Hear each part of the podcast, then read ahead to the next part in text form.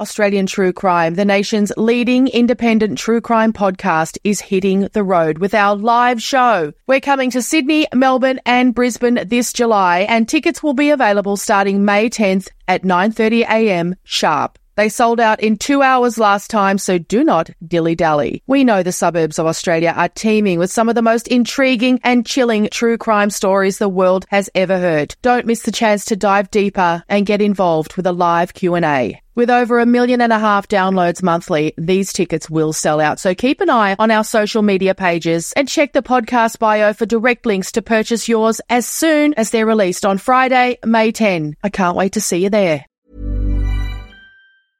Mother's Day is around the corner. Find the perfect gift for the mom in your life with a stunning piece of jewelry from Blue Nile. From timeless pearls to dazzling gemstones, Blue Nile has something she'll adore. Need it fast? Most items can ship overnight. Plus, enjoy guaranteed free shipping and returns. Don't miss our special Mother's Day deals. Save big on the season's most beautiful trends. For a limited time, get up to 50% off by going to BlueNile.com.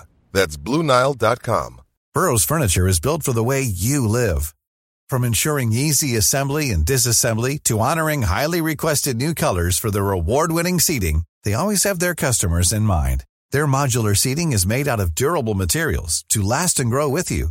And with Burrow, you always get fast, free shipping. Get up to 60% off during Burrow's Memorial Day sale at burrow.com slash ACAST. That's burrow.com slash ACAST. burrow.com slash ACAST. Hey, it's Danny Pellegrino from Everything Iconic. Ready to upgrade your style game without blowing your budget? Check out Quince. They've got all the good stuff, shirts and polos, activewear and fine leather goods, all at 50 to 80% less than other high-end brands. And the best part? They're all about safe, ethical and responsible manufacturing. Get that luxury vibe without the luxury price tag. Hit up quince.com slash upgrade for free shipping and 365 day returns on your next order. That's quince.com slash upgrade. Since 2013, Bombas has donated over 100 million socks, underwear, and t-shirts to those facing homelessness.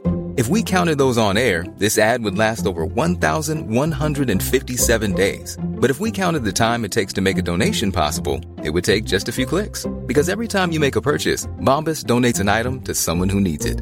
Go to bombas.com slash ACAST and use code ACAST for 20% off your first purchase. That's bombas.com slash ACAST, code ACAST. We acknowledge the traditional owners of the land on which this podcast is recorded. We pay our respects to their elders, past and present, and to Aboriginal elders emerging. The following podcast contains content of a graphic, violent nature and is not suitable for children. You know, there were very, very dark days. I was dealing ice at a high profile, and you know, I was dealing to police as well.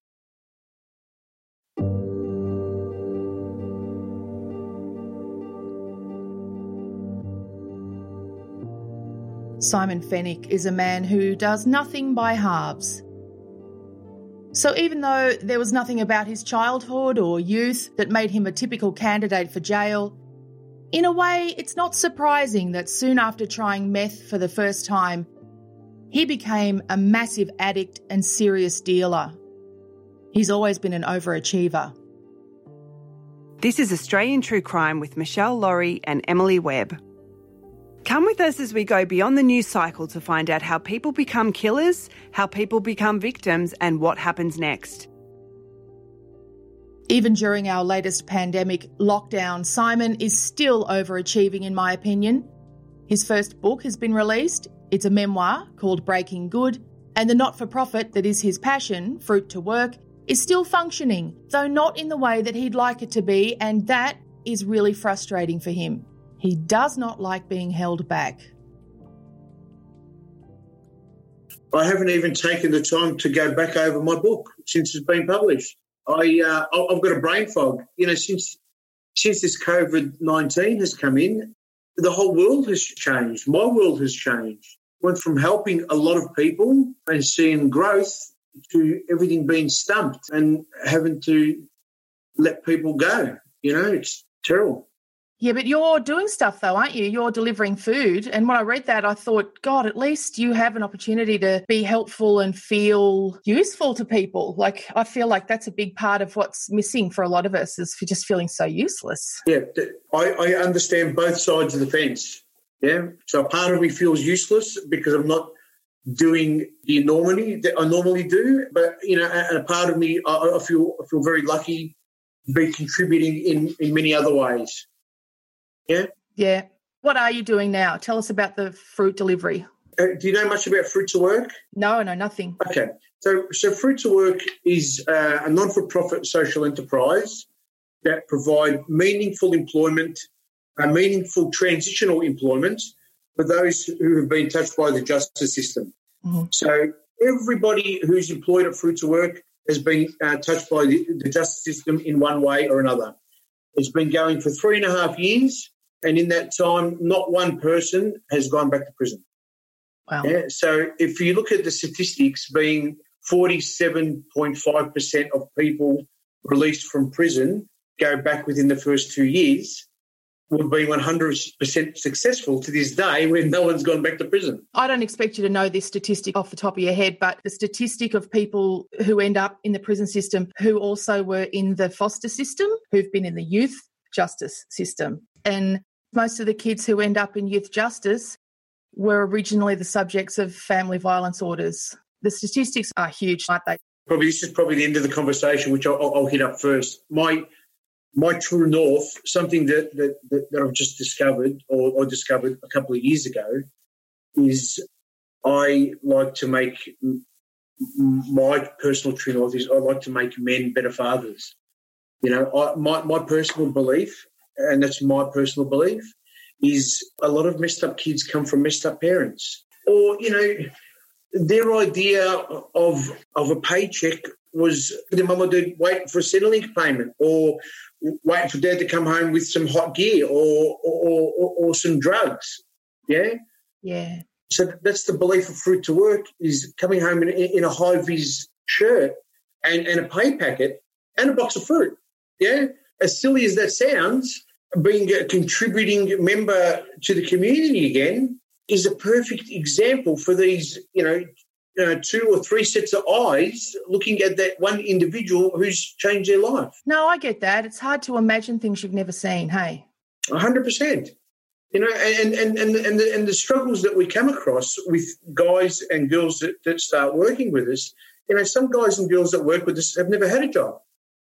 They don't know what it's like to arrive at work on time. They don't know what it's like to to, to move at a, at a timely manner. That you know, even even little things because they've never had a father in their life or a role model in their life. Uh, a lot of our work is driving, so change a tire. You know, um, they, they, don't know how to change a tire. Um, so, they're the sort of things that you don't read out of a book. That, that we, we get to teach guys and girls at Fruits But now, what are you doing for other people right now in this terrible situation? Right at this moment in time, the base of our business is delivering fruit and milk to workplaces, offices, factories, and infrastructure. Now, infrastructure is still going, so that's still going strong. Uh, so we're still delivering to infrastructure, but as you can imagine, there's nobody in the offices. So our business has, has dropped about 65%. So in this in this time, we've actually joined forces with numerous other social enterprises. They've all banded together and call themselves Moving Feast. And what they're doing, they're, they're growing vegetables, they're buying vegetables, they're packing vegetables, packing uh, groceries. We're delivering, Fruit to Work are delivering food parcels to people's homes. We had a big lockdown in Melbourne where all the, the high rise flats were, were, locked down. We delivered 1,500 food parcels uh, there in two days, which we packed and delivered. We also delivered 3,000 meals there and every evening which were cooked by the soup kitchens that we delivered fresh fruit and vegetables to. Um, so we, we, were just doing our bit, you know, uh, for a bunch of, of guys and girls who've come out of the out of the prison system and all giving back. So it's a, it's a great feeling. You pivoted, mate. That's called pivoting. yeah.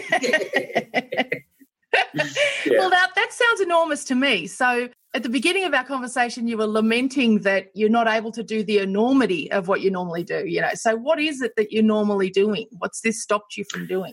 what we normally do is we pull somebody out of the justice system that wants a chance.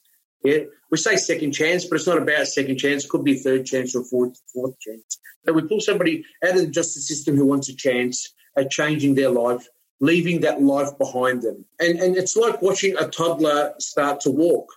So, you know, you, you see that guy or girl get into the workforce. You, you, see them come home with that paycheck. You see them bring their family together. They get their kids back in their lives. You know, when, when it's a public holiday, you see them take their family away.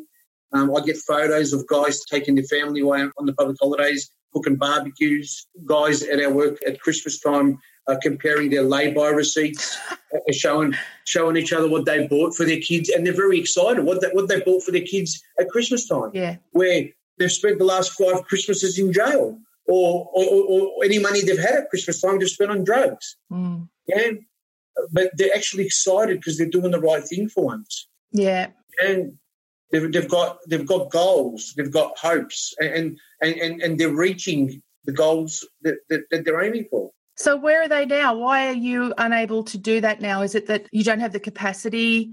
You don't have the work available now? No, no, we we we we we're still doing that, but we're not we're not turning our, we're not turning over as, as, as much as we normally turn over. So when I when I said that we're transitional, we, we keep um, we, we keep um, guys roughly for around six months. So um, it could be three months, it could be twelve months. Whenever we think that individual's ready, and whenever they think they're ready, we try and transition them into full time employment.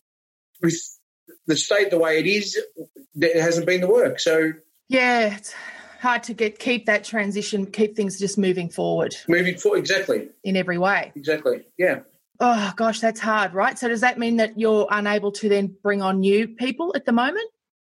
Yeah, it's almost a catch twenty two as well. Um, with the, the, the government paying the work for the dole scheme, a, a lot of people don't want to come to work for one or two days a week. Which is fair enough. I can't fault them, to be honest. Well, yes and no. I really take my hat off to the ones that are applying for work um, at, at, this time because, you know, if, if, if they're getting paid $550 to stay home and, and they're willing to come to, to work for one or two days a week, yeah. that really stands out to me. For the same amount of money. Yeah, you're right. But, I, I, Yeah, or less. Less. I don't know.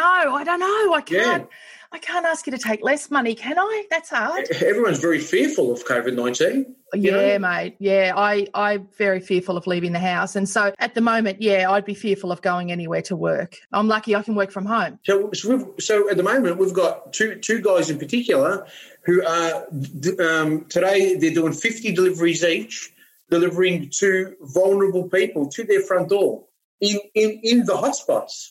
You know, Fortunately for us, we you know we wear masks, we wear gloves, we, we sanitize, and we, we we just knock on the front door and, and, and leave. But you know they're taking a risk as well, and, and yet they're, they're willing to come to work. You know, uh, both those guys are ex addicts, but but hungry for change. You know, great effort. We need to talk about your journey, as they would say, if this was a reality TV show. Yeah. So tell us about it. You want me to start from the start? Let's start from the very start. I mean, we've talked a lot already about the way this happens a lot of the time. We've talked a lot about statistics. So, where do you fit in the statistics? How was your childhood? I had a great childhood. I um, I had great parents. I, I grew up on a farm. I pretty much grew up an only child because my, my, my um, I had two older brothers who were 13 and 16 years older than me. So I, I, had a really good upbringing, really good, really good family, very close to my dad. When my dad was about 55, he had a massive heart attack. I watched him have a heart attack and, and, and we nearly lost him. His work retired him, so they put him out to pasture. So I'd come home from school and I spent a lot of time with my dad. My dad would put a lot of time into me. My dad wasn't a real educated man. He, he, uh, he only went to school to grade three, but he was very knowledgeable. So he put a lot of time into me. As time went on, uh, I I started working. I, I started, started doing really well. I started training. I was um, I started kickboxing as a sport. I started doing very well. My dad was my number one supporter. I think I had about 12 fights for 10 wins and two losses. I was a, a two time Australian kickboxing champion, a South Pacific champion, and my dad was number one fan. My dad, my dad suffered pancreatic cancer and died and, and, and passed away. Oh, it's the worst, isn't it? It's it's so fast and it's it's a shock because did he seem like completely healthy and then all of a sudden you get this terrible news and it's fast and it's wasting and it's just like you can't believe it. Yeah, and it's and it's suffering. So you know, I, I believe growing up on the farm, it, when it was a, a dog that would suffer like that, you'd you'd put the dog down. Yeah, I said this exact same thing a year ago when my father was dying. I couldn't believe it. I was like, how do we let this happen to humans? We wouldn't let it happen to a dog. on, on my dad's dying weeks, I, I grabbed a pillow and put it uh, over his face, and I didn't know I didn't know what he wanted me to do because you know I um he, he, he brought me up fairly tough, you know. But as I put the pillow over his face, he he, he, he grabbed my hand, you know, and to this day I, I never knew what he wanted me to do, you know. So it's not, you know. So yeah, so I lost my dad. I was married, two kids, worked two jobs, always always believed in doing the right thing. After I lost my dad, I, I sort of went off track a little bit. I thought there was more to life. I thought I was missing out on something. You know, if if, if this is if this is what life was about, you know. So I went off the rails a, a little bit. Then I remarried. Yeah, yeah. What do you mean by went off the rails, though? I mean, you know, yeah, okay, I remarried, so that gives us a bit of a hint. Yeah, well, I, I, so because I, I spent most of my life training, so all my teenage years and early twenties, I, I, I spent training. I never went to nightclubs. I never did any of that. Right. I started doing this this kickboxing. I found myself being fairly liked and a little bit popular, and the attention the attention went to my head. You know, I I uh, I started bouncing, started doing a little bit of security, and yeah, I uh, I like that lifestyle a bit too much. You know. Yeah, it's super fun. I get it. It's awesome. So you're out and about at night time. There's heaps of Yeah. girls and all that. It's fun. Yeah. But like, so were you drinking? Were you taking drugs? What, what was happening on No. that side of things? No, no. Well, I just, I just, I, I just enjoyed the lifestyle. Mm. I, I started working, working in a strip club. Great. Uh, yeah, it was. Uh, yeah, I, I, I just started delving my foot in in that in that rough lifestyle. Yeah, you know, always knew that I had a family at home. Always had my dad in the back of my head. Uh, wanted to keep out of trouble. Yeah. What what year was this, by the way? Uh, this was 2000. Okay, in Melbourne. Yeah, Melbourne. So we got gangsters around the place, and Yeah, yeah, it's yeah, all that. yeah. Yeah, okay, Just as all, just as all that underbelly stuff started started to happen. okay, Yeah. yep. anyway, I, I, re, I remarried. I started working for a leading supermarket chain. Had a great job. I was earning the best money I ever I ever made. I was on like 130 grand a year driving trucks. Best job I ever had. And then I got injured. So I went from being fit as a fiddle to I got struck in the back with a forklift. My two lower discs were crushed, and I was in a wheelchair a new wife, um, a, a- yeah, new beautiful wife, big house, Mercedes Benz, Harley Davidson, um, and in, in, in a wheelchair. You know, I, I sort of believed that that was karma. I, I, I really, I really believed that that was karma for, for, for leaving my wife. Really, what I thought. So I paid out on myself pretty hard for a long period of time. The doctors gave me all these different medications, every every medication you can think of. I, I was on 12 different medications a day, ranging from muscle relaxants to nerve relaxants, sleeping tablets, painkillers, antidepressants. You know, I was even on Viagra. Nothing, nothing worked. you know, um, here I am with this new wife, and nothing worked. You know, it wasn't good. Couldn't even make it upstairs to the to the bedroom, so I had to sleep in the spare room downstairs. I tried spinal therapy, acupuncture, uh, hydrotherapy, chiropractic, physio, everything. Everything I tried, nothing worked. And uh, one day out of the blue, a friend of mine came round, heard that I'd been doing it fairly tough, uh, heard what happened to me, and he came came round with a bit of marijuana, and he said, "Hey Simon, I heard this is great for pain. You know, I, I'd always known that that's that's the sort of stuff he does. You know." He said, "Why don't you try try try a bit of this?" You know.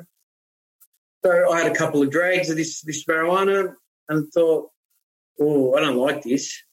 You know, this this this slow feeling actually makes me concentrate on my pain even worse. You, you know, didn't like it. You know, I said, "No, this is not for me." You know, he said, "Oh, you know, was worth a try." So he disappears, and a couple of weeks later, he uh, he comes back, And he goes, You still look like, you know, you still don't look well.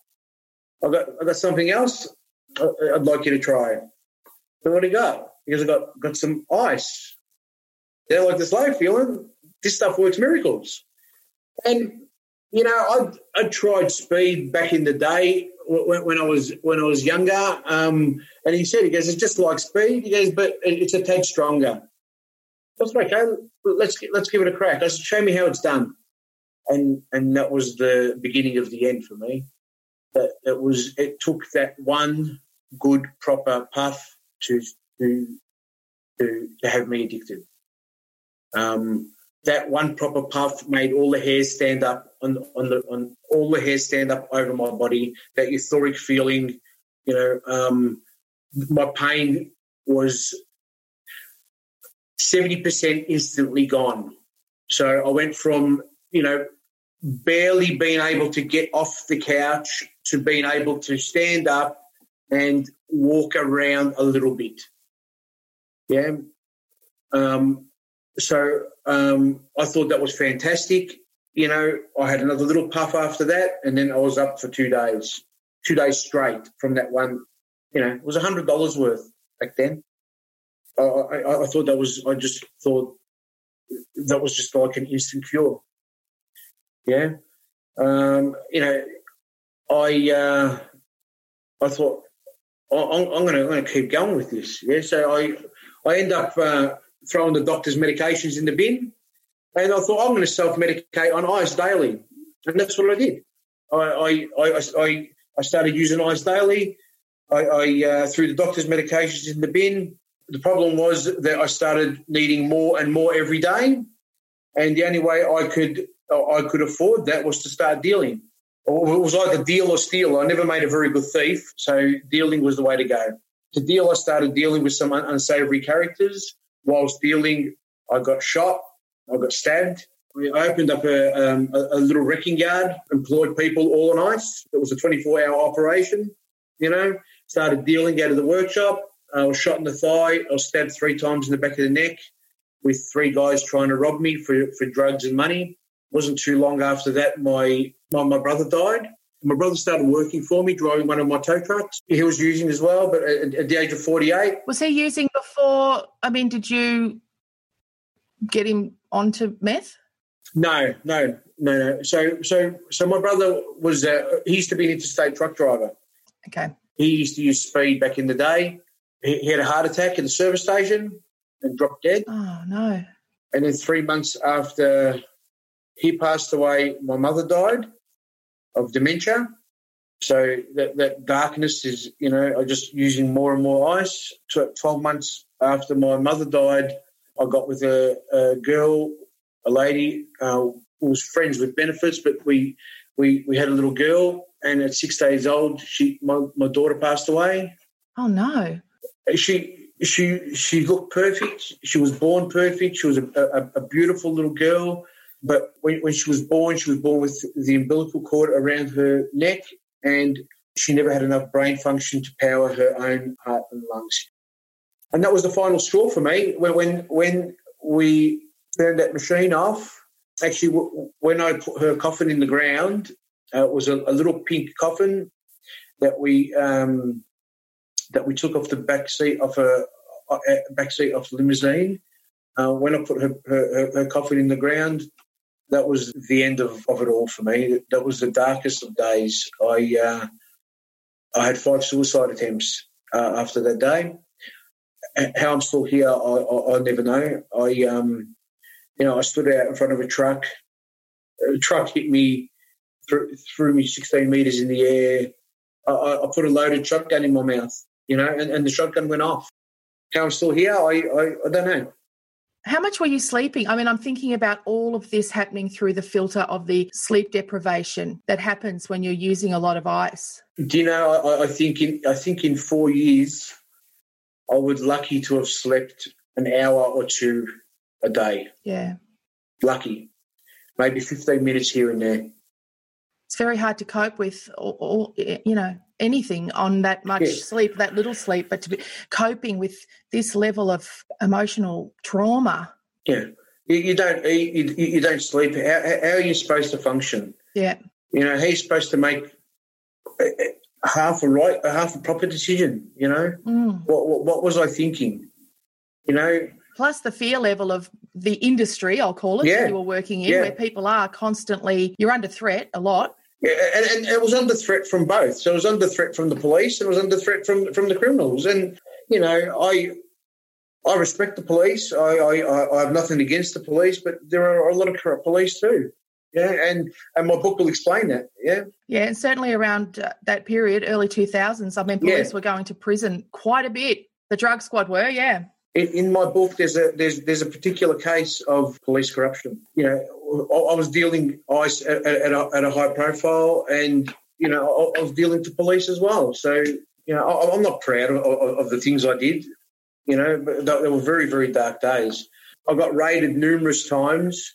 I bought myself a shotgun after I, I got shot and stabbed. The police found that.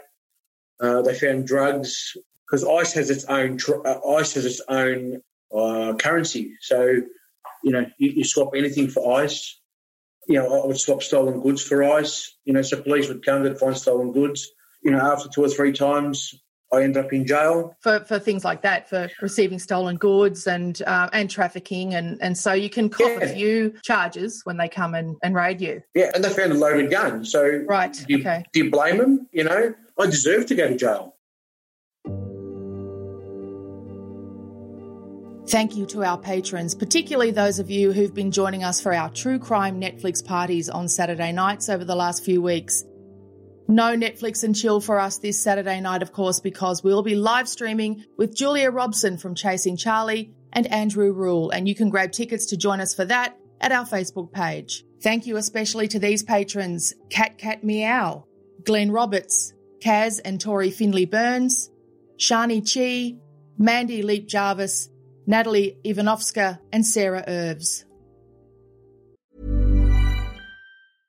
This is Paige, the co-host of Giggly Squad, and I want to tell you about a company that I've been loving, Olive and June. Olive and June gives you everything that you need for a salon quality manicure in one box. And if you break it down, it really comes out to $2 a manicure, which is absolutely insane. It's also so easy to get salon worthy nails at home with Olive and June. The difference between how your nails used to look when you did them yourself and now with the Mani system is a complete game changer. The best thing about Olive and June too is it's a quick dry. Dries in about one minute, lasts for five days, and full coverage in up to one to two coats. Visit oliveandjune.com slash perfect Mani 20 for 20% off your first system. That's oliveandjune.com slash perfect Mani 20 for 20% off your first system system.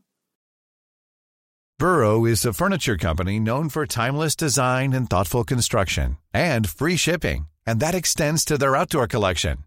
Their outdoor furniture is built to withstand the elements, featuring rust-proof stainless steel hardware, weather-ready teak, and quick-dry foam cushions.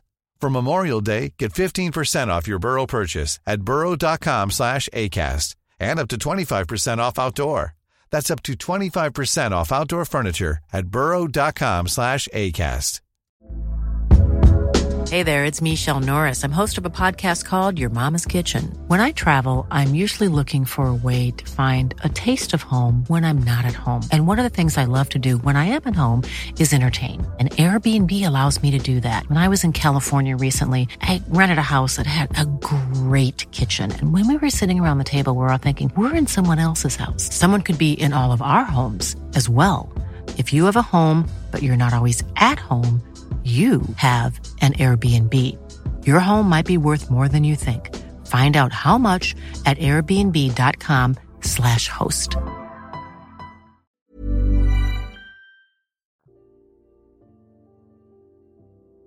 Coming up on Australian True Crime, Simon Fenech tells us about the accommodation the Department of Corrections kindly lined up for him upon his release from prison.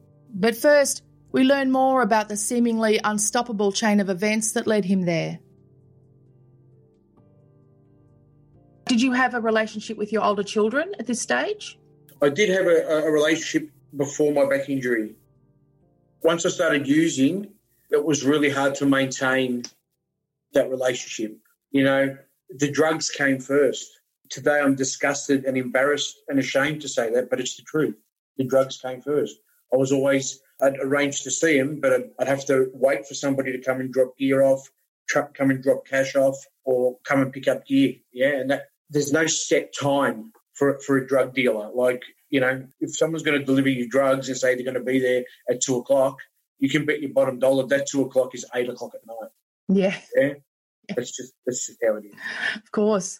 Yeah. So you've started to rack up a few charges at least and convictions, I guess. I guess that would snowball pretty quickly too, wouldn't it? You'd go Very. from yeah, from never from having no convictions to suddenly heaps. Yeah, and then just stupid things like driving unlicensed, Yes. driving unregistered cars. You know, and the deeper once you break the law once, it just uh, it just keeps happening. Just small things, but you just keep getting into trouble.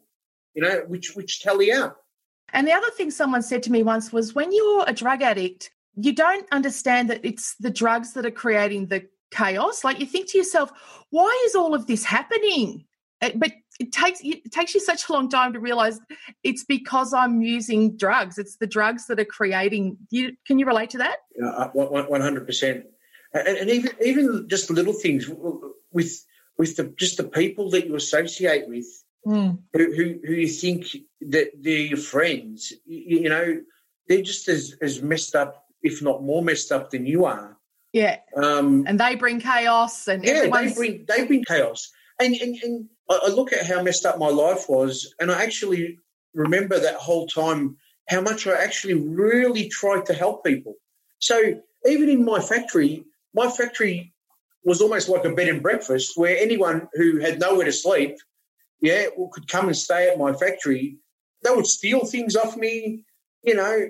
I'd give them a feed. It, I spent my time trying to help the wrong people. Yeah.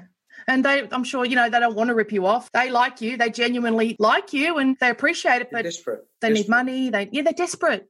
the addiction the, the addiction's so strong you know Do you remember going to jail for the first time? Did you detox in jail? I know that drugs are easy to come by and that, but I always imagine, like when you're in the MAP, for example, in the assessment prison, is it easy to get hold of your drugs in there or, or are you detoxing in there? Yeah, if i can honestly tell you the worst place the worst prison i went to was the sub which is the custody center underneath the magistrates court Yeah. so that's that's where they that's where they lock you uh, when you first uh, while you're waiting for bail it's uh, no no daylight you, you're locked there for up to two weeks you're in a cell with up to six people one toilet you, you eat, you sleep, you, you know, you um, and you're all in that one room. It, it stinks. Everyone's either coming down off drugs or alcohol. It is putrid. Oh, in one toilet when everyone's coming down and detoxing. Exactly. Yeah, yeah. No mattresses. You get three pillow, three. They look uh, cushions of a sofa. Three you get to sleep on. No pillows. You get one blanket. You, you, you wait till the next guy moves on to see if you can pinch his blanket. You know, it's the food comes from another prison, so you, it's just absolutely putrid. And, and if that's not an awakening for you to want to stay out of prison, you know, I, I, I didn't have many sentences in prison. You know, I, I went there, I got bail, I got bail a couple of times, went there, got bail a couple of times, and then I, I ended up in jail, and that was enough for me. My first time in, in, in the MAP, the MAP actually wasn't too too bad compared to remand.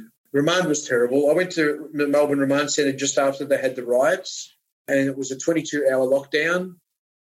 So after coming off eight an eight year drug habit, losing your mother, father, brother, and daughter, and masking all those years of grief with drugs, being a smoker and not being able to smoke, it was a big wake up call. And having 22 hours of your own time to yourself, um, wow, I, I, I, I, I fought my demons in that prison cell. Yeah. Yes. You're reminding me now of a young man we spoke to called Greg who also had an ice addiction and he he had lost his sister and he talked about that. He talked about this moment of confronting the grief that he had never ever confronted and he confronted it in jail. So, yes, Yeah. tell us about that moment of having to to face up to all of that grief. it, it, it really just hit me all, all at once. You know, I had I Mm. like when my mum had dementia, we put her into a, a retirement village or, or, or, or- or a home for the for a short period of time, and I used to still drive past that home after she passed away, being a user, still thinking that she was still in there, right? Didn't accept. So that's the key word, accept. I never accepted the fact that that these that my family, nearly every one of my family members, had died. So when I when I actually you know when I actually when my mind started to regenerate these chemicals and started to clear, having to accept the fact that that, that I had lost my you know my, my mother and father and my brother and my daughter was was was very hard. So so I, I- I knew I needed help there and then. Uh, yeah, I knew I was lost there and then, and I knew that my way wasn't working. So that's when I persisted. Every day I would go knock on the screws desk and say, "Listen, can I get into a course? Are there any courses today? You know, is, is there anything I can get into that um, that can help me? And if you've got a good screw, the screw would have a look and see if there were any cancellations because a lot of these courses have a seven month waiting list. Yeah, so if you've got a good screw, he'd have a look. If, if you've got a bad screw, he'd tell you where to go. Yeah, but if you've got a good screw, he'd, he'd, he'd have a look, and all he had to do was pick up the phone and say, "Look, would Simon come down to this course today?" In, in my time in remand, I did about eleven or twelve courses, only short courses, two day courses, you know, four hour courses, but they were tools, tools for me to cope with what I had gone through, tool for me to use to, to, to help my head understand what, what I had been through. Did that stick for you? That from that beginning of facing your trauma and your emotions and your grief, did it really stick from that day forward? that and the fact of going from living in a or owning a 50 square home with five bedrooms and, an ensuite in every bedroom to being in a stinky, dirty jail cell, you know, with a with a two inch mattress. You, you know, there's nothing there's nothing nice about being in jail. You know, and I think the worst part about being in jail is listening to other people in jail listen to the rubbish that they that, that, that they can talk. You know, talk about the crimes that they've committed and the crimes that they're still going to commit. Yeah. You know, and and they're not all like that, not by any means, but there are a lot. Yeah, Yeah, because a lot of blokes do just think, oh, well, when I get out of here, I'll just be better at what I was doing. That I just made a few mistakes. That's how I got in here, Yeah. but I won't make them again. I'll get out, I'll sell more drugs. That's how I'll get my big house back. yeah. I'll just sell drugs better and I'll get a nice house going. And a lot of people think that way. A lot of them don't know any better. A lot of them Yeah. think they do a rort from you know from rort to rort is how is how they make their money. You know, and, and a lot of them are, are in that world of hopelessness that you know they get out of jail and and, and they can't get a job. You know, I, I was almost that desperate. You know, I, when when I was released from prison, I was going to the Uniting Church for food parcels because I was hungry. You know, the dole was was I was released on Centrelink uh, benefits. I still had a corrections order to fulfil, so I had a, an eighteen month corrections order where I had to do three hundred and eighty hours community work, a mental health program, a drug and alcohol program, a men's behaviour change program. I had judicial monitoring. I had to see my caseworker, and as well as try and get a job. And and you know, my rent was costing me two hundred dollars a week, and I was living off sixty dollars a week. How are you going to survive? Yeah, and try and reestablish a relationship with your kids as well, where you want to be able to take them to Hungry Jacks or something. Exactly. Yeah. You know, I asked my daughter when I, when I got out of jail, "Where do you want to go?" And she said, "The pancake parlor." You know, so It's expensive, man. no, I, I took him to pancake parlor, but that was that was my whole my whole fortnight's allowance. Yeah. Yeah. Um, Yeah. Do you Yeah. think so? Do you think it was the difference for you also was that you had that modeling that we were talking about earlier? Like you had seen and you'd lived in a family where people went to work, had jobs and all that. So you knew how to do that again? A hundred percent. I, I, I- think I was blessed in the fact that you know, I, for starters, I had been there once before. I had I had owned the homes. I had the jobs. I had that family life. So I knew I knew what to aim for when I got out. You know, where where a lot of guys and girls haven't had that. And actually, that one worked for you, didn't it? And the Yeah. and the meth life didn't. Yeah, so No. you could see clearly which one Yeah. worked. Yeah, Yeah, yeah. hundred percent. So what happened was I, I, I got out of jail, uh, desperate for a job. Applied, I think for for, for twelve or 14, 14 jobs. Every job I applied for, you know, when you tell them that you can only do two days a week, or that you just came out of jail, or that you had a back injury, you know, doors closed. Those are a few things. Yeah, Yeah.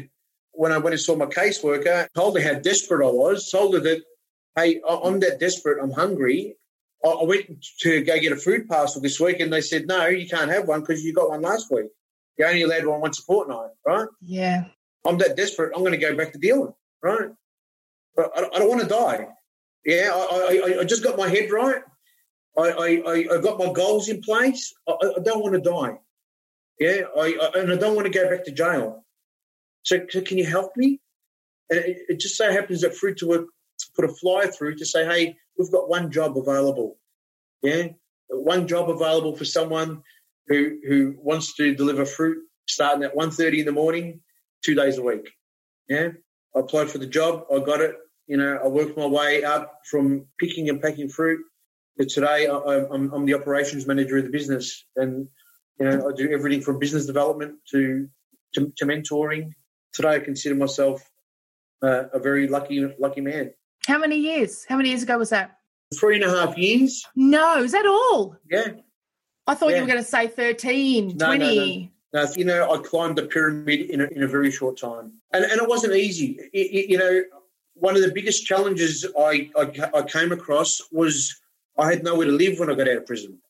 I, I've only got one living relative left, and that was my brother, and he's a justice of the peace, right? And he made it very clear that he would help me in any way that he could, but I wasn't to live with him, right? That that's fine. So he he picked me up from jail, and that was in Sale. Um, he took me to the boarding house that the prison had organised for me. Um, when we got to this boarding house in Melbourne's West, we knocked on the door. This lady opened the door, and she was off her face on heroin. She was smashed, right? And she's pointing me down to the hallway. She's slurring her words. She's saying, You must be here for the room. And she was a really big lady, one eye open, one eye, actually, one eye was looking one way, another eye looking another way, right? And I said, Yeah, I'm here for the room. And she's unlocking these three padlocks on the door. And she's saying, Listen, you've got to lock your door every time you go to the toilet because everything goes missing in this house. And she said that your room smells like urine because the bloke in the in the room next door urinates on the wall and it goes into your room. Oh, And and she and she opens up her door, she opens up this door, and the smell of urine knocked me for a six. oh, I just got out of jail, and, and the toilets in jail smelled cleaner than that bedroom. You know, there was it was the accommodation was a mattress and base. Uh, the mattress was blood filled. It had a big, dirty brown blood patch right in the middle of it, and there was syringes on the carpet. oh. And that was where I was supposed to start my new life. You know, Did he leave you there? no, No, No. no, no, no. no, he didn't. He didn't let me go live with him, but he he, he actually he put up he put up money because they, they took they took the money out of my Centrelink for that as well. So they took one month in, in advance Yeah. out of my Centrelink, but he you know he lent me the money um, and put me into a better boarding house, Bless a nice clean drug drug free boarding house. If I never had that one person in the world, that one man who never gave up hope, um, I, I, I probably wouldn't be here today. That one man, that just that, and that's probably the one of the most powerful messages in the book. You know, for all these people that have family that are addicted to, to ice, don't think that you have to spend money on that person to help him. Or it doesn't have to be all or nothing, you know, like I respect his boundary Yeah. at saying I can't have you live with me Yeah. because he was he didn't know he wasn't to know that you were going to make it and you know we have to respect that that was going to be a big risk for him and his family and all that stuff Yeah, that's you right. know but he still wasn't going to leave you in that place No. Oh, and and he still came to pick you up you know that's good boundaries I think Yeah, yeah, he's, he's he's a very level-headed man, you know. Yeah. And if it, if it wasn't for him, I, I wouldn't be here today. Good on him. Do you see a lot of that when you're working with people? Are there a lot of people who who don't have that one person in their lives? Many, many, many, plenty. So, so what, what I've what I've tried to be a part of is last year, uh, for the first time ever, um, there's been a, I think that they put together which is peer mentoring for prisoners, where prisoners can go back behind the walls and and mentor other prisoners. So for the first time ever, they're letting ex-prisoners go back behind the walls and, and mentor prisoners. And it's, it's, it's had a, had a great response. Whether they, whether they run it in all prisons or not, I'm not too sure. But there's a lot of people that just, just need a bit of guidance. You know, they, they just need a, a you know a, um, a, bit of advice or, or, or, someone that can relate to them to say, hey, this is how you can get through this. This is what I would do. Every, everyone needs everyone needs that somebody, yeah, uh, and everybody needs a job, and everybody needs a roof over their head. That's the biggest gap, yeah, is employment and housing, and a decent roof too. A decent roof, you know, yeah, a decent roof. You know, how, how, do you expect to turn up for a job if you're sleeping uh, in the street, or if you're sleeping on a bloodstained mattress that stinks of piss?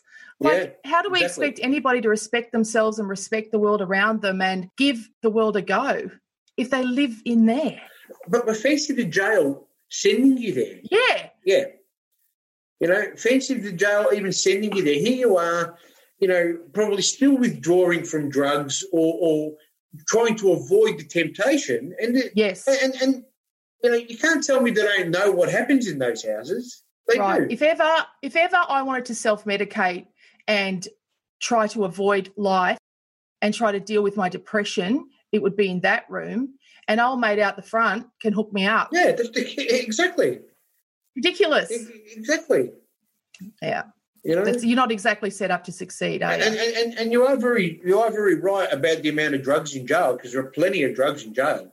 Mm. You know, plenty plenty of uh, illegal and plenty of legal. You know, the the amount of scripted drugs in jail, the, the queue the queue for the for the for the med line used to be a mile long. You know, they, they would queue up for their, their whole break in the, an, an hour for just to get their meds every day. Hmm. You know? Yeah, it's not a wellness retreat, is it? No, not at all.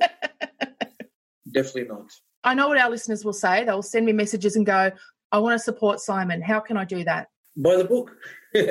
Breaking Good. Definitely by the book. And how can they support the program? How can they support what you do? If they've got a business, we deliver fruit and milk to, to any any sort of business, just in Melbourne.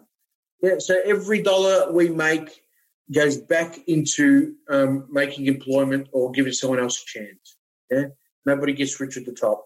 So we're not asking for anything for anything for free. It's a service. Yeah, and we'll share all the links and everything as well. And we definitely like to keep in touch with you. And when this COVID is over, which everyone we all keep saying, when this is all over. But yeah, we'll definitely catch up with you again and keep up with what you're doing. And the other thing is, I always say to people out there who have an opportunity to employ people that maybe they could consider people who have been in jail before. Like, but would you have advice? You're an employer. Would you have advice for employers when it comes to interviewing people and someone says, okay, look, I've been to jail. How do you talk to them about that? How do you suss out when they are ready for employment? How do you support them? How do you support someone who's just come out of jail and is now in your business? Do you know, even even at Fruit to Work, even though we know someone's come out of jail, do you uh, do you know we still do a crim check? Okay. So, and before we do a crim check, I'll ask whoever we're about to employ what they've done. So, so because we base our employment or we base our program on honesty and integrity. You're right. So, so you know, I when employing someone, I would advise everybody to to to, to do the same. Base their employment on honesty and integrity.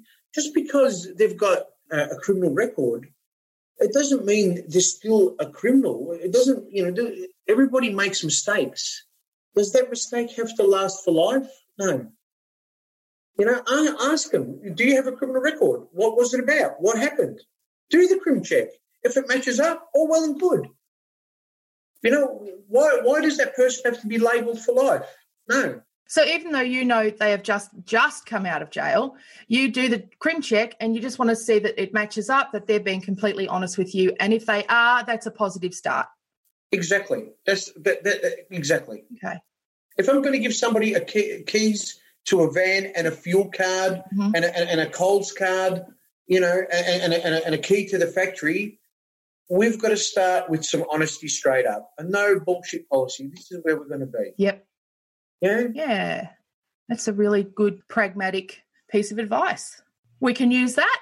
That's unreal. Thank you, Simon. Yeah. One more question. How are your kids now? What are they up to? I mean, how's the relationship? Okay, so so my oldest son, who's twenty, he's been he's still been a little bit of hard work. Um, it's taken me three and a half years, and I'm making baby steps to a relationship. You know, there's just been too many times that I'd let him down in the past. My daughter, I see her all the time. Uh, she's 16 years old. Pancake parlor. Pancake parlor girl, yeah, Yep. we get along like a house on fire. Yep. She's a beautiful girl. Um, and I've got a, a six year old boy who lives in Mildura and he comes down every holidays and he, he's, a, he's a beautiful boy. But I've also got a new partner. We've been together for two and a half years and she's got three daughters, 10 year old girl and a couple of daughters in, in their 20s. So I've got a, you know, I now have an accepting family.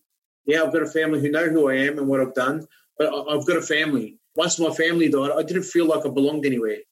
Yeah, I belong somewhere now. Yeah, you're clearly a family guy. So I can understand how, yes, feeling you had no family must have made you feel like you were just adrift. I felt nowhere. Yeah, it didn't, didn't feel like I belonged, you know? Because I was on drugs, I felt I was ashamed of what I had left. Yeah, so, you know, I was ashamed, I was embarrassed. I was embarrassment to my brother, I felt, and I was ashamed of myself to my kids. So, you know, I felt like my kids could do better. Luckily, my kids got a great mum. You know, she's a great woman, and they got a great stepdad. So, you know, again, I've, I've been very fortunate too. Yeah. Yeah, and you're setting yourself up to be a fantastic granddad. That's my That's, feeling. yeah, that's that's the go. that's the go. Yeah, wonderful. Oh, well done. Congratulations. Thanks, Meshel.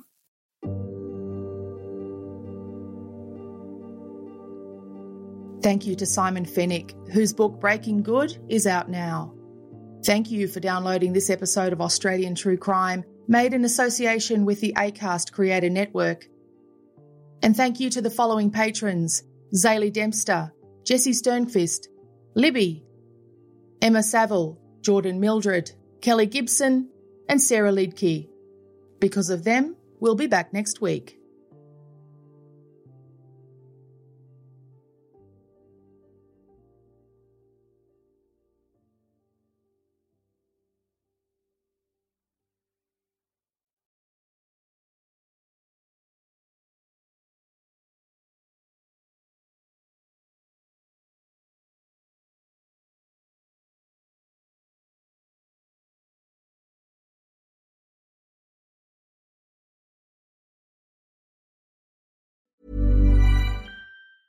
Normally, being a little extra might be a bit much, but not when it comes to healthcare. That's why United Healthcare's Health Protector Guard fixed indemnity insurance plans, underwritten by Golden Rule Insurance Company, supplement your primary plan so you manage out of pocket costs. Learn more at uh1.com. Hi, I'm Daniel, founder of Pretty Litter. Did you know cats tend to hide symptoms of sickness and pain? I learned this the hard way after losing my cat, Gingy. So I created Pretty Litter, a health monitoring litter that helps detect early signs of illness by changing colors, saving you money and potentially your cat's life. Pretty Litter is veterinarian developed, and it's the easiest way to keep tabs on your fur baby's health right at home. Go to prettylitter.com and use code ACAST for 20% off your first order and a free cat toy. Terms and conditions apply. See site for details. Hey, it's Paige DeSorbo from Giggly Squad. High quality fashion without the price tag. Say hello to Quince.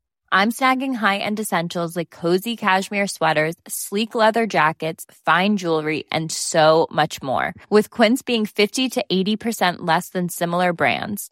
And they partner with factories that prioritize safe, ethical, and responsible manufacturing. I love that. Luxury quality within reach. Go to quince.com slash style to get free shipping and 365 day returns on your next order. Quince.com slash style. Australian True Crime, the nation's leading independent true crime podcast, is hitting the road with our live show. We're coming to Sydney, Melbourne and Brisbane this July and tickets will be available starting May 10th at 9.30am sharp. They sold out in two hours last time, so do not dilly dally. We know the suburbs of Australia are teeming with some of the most intriguing and chilling true crime stories the world has ever heard. Don't miss the chance to dive deeper and get involved with a live Q&A. With over a million and a half downloads monthly, these tickets will sell out. So keep an eye on our social media pages and check the podcast bio for direct links to purchase yours as soon as they're released on Friday, May 10. I can't wait to see you there.